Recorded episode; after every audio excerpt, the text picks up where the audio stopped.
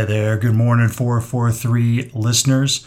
Thank you for joining us for this Chelsea Spurs podcast special.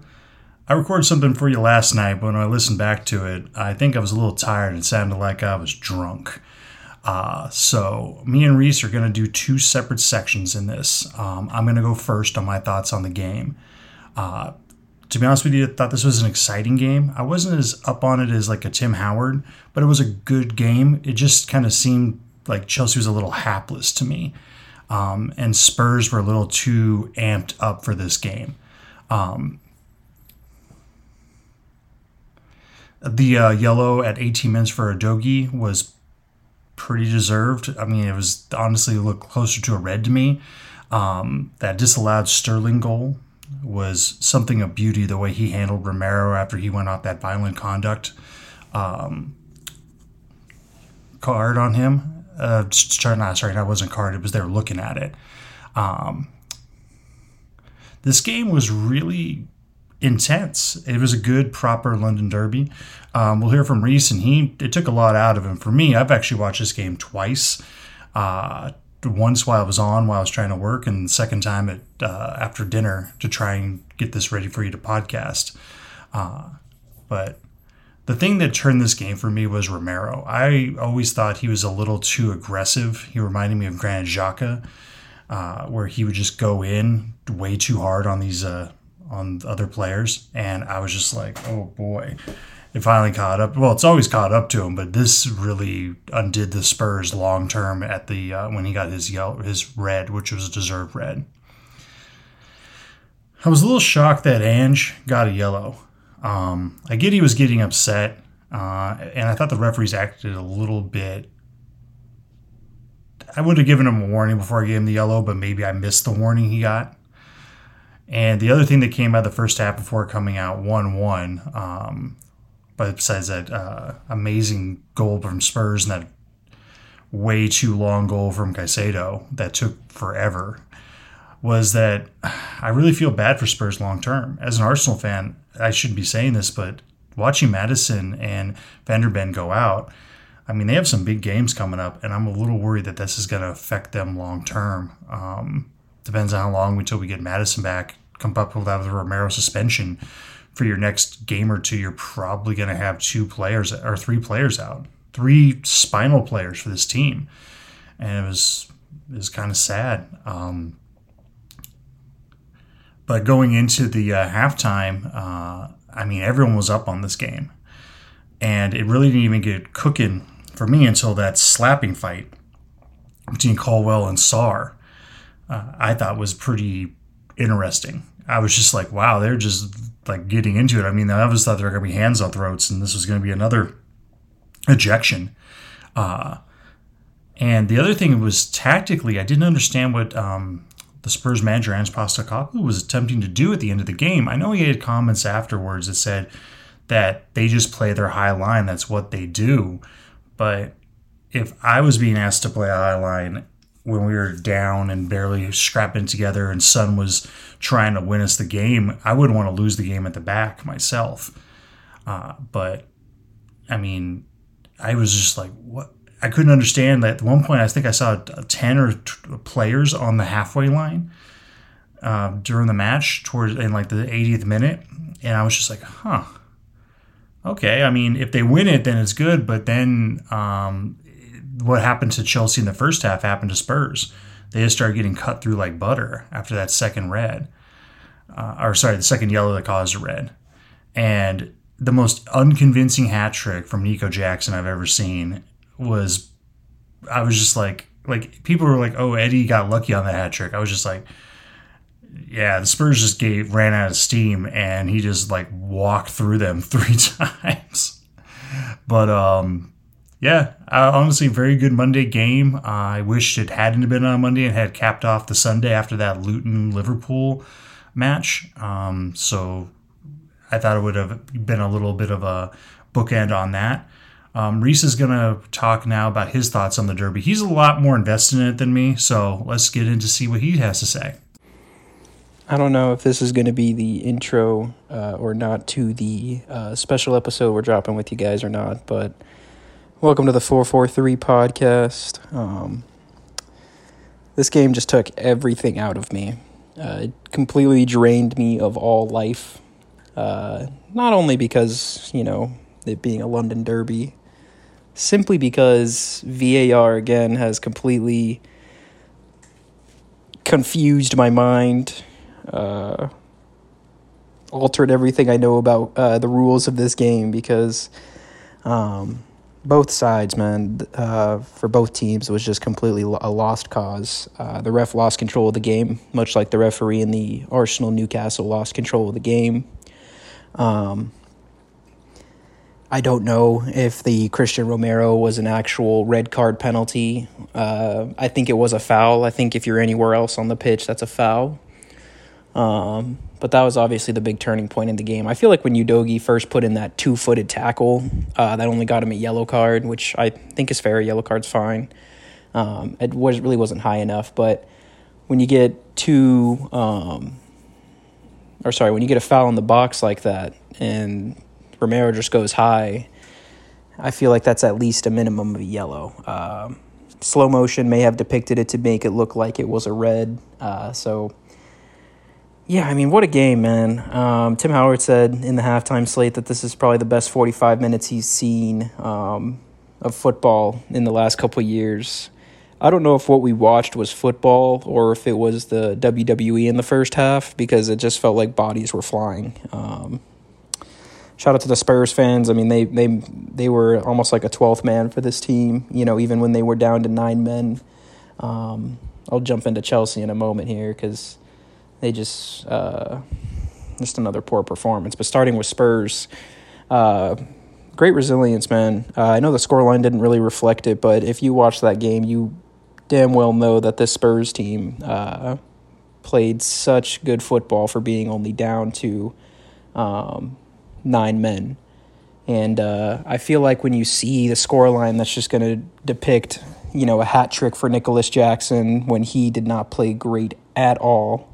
Uh, I think Expression said it best in his match vlog where he said he was Nicholas wax on, wax off, or something like that. I mean, that's basically the how his performance was. Um, but man, I feel I feel like if you're a Tottenham fan, if you're a Chelsea fan, you're just tired after that. Uh, I was literally in the middle of my office uh, at work because I'm in a call center.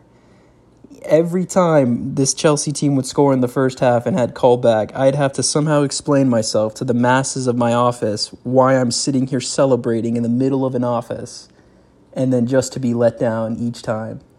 Um, but man, what a performance for Spurs. Postecoglou, I feel like if, if you're going into the dress, dressing room after that game, you're almost thinking like, you know, it's hard. It's hard to. Of course, it's a derby. It's going to hurt for the players. The re- they will feel like the refs lost them that game. But man, I, has to keep this team held high because that was just a great performance. I felt like what they did uh, in terms of being nine men and having um, still playing a high line, sticking true to what Postecoglou wants for this team in the system. Uh, I felt like that was an outstanding performance uh, to be able to hold that high of a line and still uh, only have nine men on the field. Again, I'm going to jump into Chelsea in a moment, but um, it was a very creative way to defend. Uh, usually, you see typically teams in a low block, but man, when when uh, they were into the Chelsea half and they were and Chelsea was playing around the back, you literally saw this freaking the two or three center backs for Spurs hold their foot, their their pivot foot on the right leg to run the other way because they were basically asking for Chelsea to make a through ball for, uh, uh, you know, for them to attack onto Vicario. And um, I think Vicario has pretty much cemented himself as one of the top goalies in the league after that game. Again, the scoreline doesn't mean anything. It was it was nine men to eleven, but.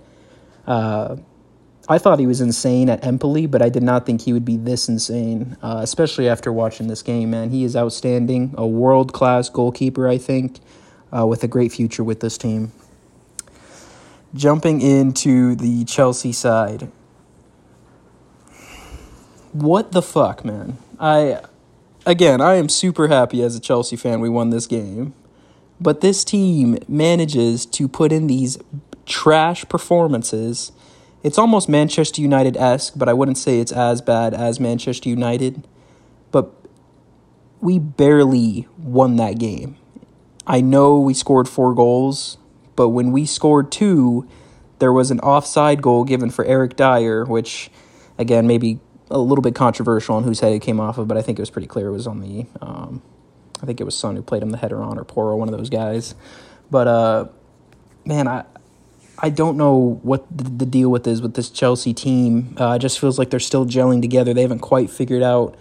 It seems like they change their uh, tactics uh, every single game based on who they're playing, which is a good thing. You know, you watch film to to be able to uh, game plan for these players, but when you look at who uh, or what type of system they're running, you almost question if Celtics even had a or not the Celtics, Chelsea even had a chance uh, against Spurs, especially after the first 15 minutes of the game.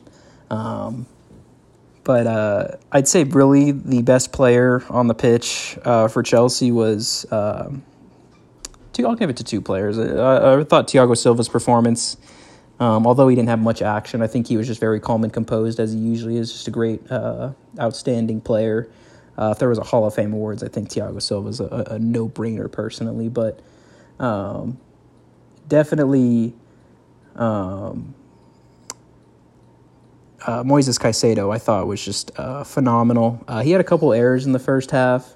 But man, that was uh, a great performance. Uh, the shot and the goal that he had that was called back, one of the three goals that were called back, um, just phenomenal from him. Uh, kept the game composed, kept us organized, but I want to I want to jump into uh, more into this VAR thing because, um, like I said, the referee just completely lost this game.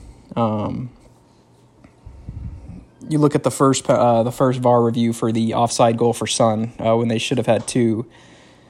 I I understand it's offside, but like that game that is so close in inches that it's so hard to depict. I don't understand how lines make that a qualified offside, but you know I'm gonna trust the the referees' math and and camera angles that they have, and then you go to the goal that Caicedo scores, and they're saying Jackson's in the way, which affair is an obstruction but it went right through his legs. I wonder if Vicario, if Vicario was able to see that, why does that goal not count? Um, it felt like Vicario had good reaction to when Caicedo took that shot.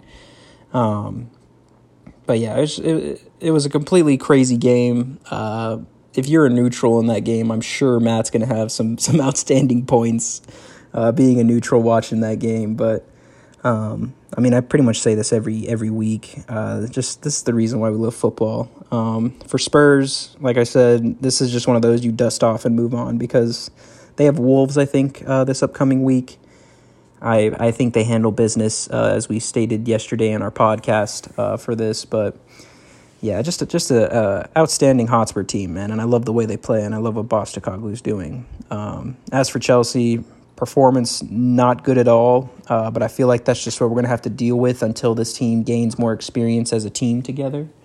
Um, I believe they play Manchester City next, so that's just going to be another freaking uh, stressful, draining game for me. Um, but yeah, it's it's. Uh, I feel like as a Chelsea fan, this is what you're going to get: uh, a roller coaster season with inconsistent results and performances, but finding ways to to get a result is is what mainly matters. Uh, at least for you know, at least until January. Uh, after January, when the break is over and you've had some time with your team and on the training pitch to to gain some momentum, build some chemistry in that off time. Uh, it's good to see uh, Poch was able to um, come back to his old stomping grounds and take a win. Uh, again, it wasn't most likely deserved for the way Chelsea played and how Tottenham played, but uh, in a 4 1 result, uh, Nico Jackson was not good the first 70 minutes of the game. Uh, the team wasn't good for 70 minutes of the game, honestly. Um, but thank you guys uh, for tuning in to this special episode of the 443. Again, I'm not sure if I'm the intro or the outro, but we appreciate uh, you guys tuning in. Up the Chelsea. Um, shout out to the Tottenham Hotspur fans. Uh, not something to, to, to continue going over about because this is something you'll dust off. Uh, thanks again, guys, and I hope you have a good rest of your week, and we will see you guys on Sunday. Peace. Thank you for that piece, Rhys. Um, I'm just jumping back in with you guys. This is maybe the format we have to do going forward because we both can't seem to record at the same time on these important games on like a Monday or a Friday. So we can get you content on them so you don't have to wait until the Sunday when we can record. But um, I just want to thank Rhys. I thought he did an amazing job, and I would have loved to bounce off him on this game because he kind of helps me coalesce my thoughts. Uh, but honestly, uh, thank you for listening to us and uh, live long and watch some football, guys.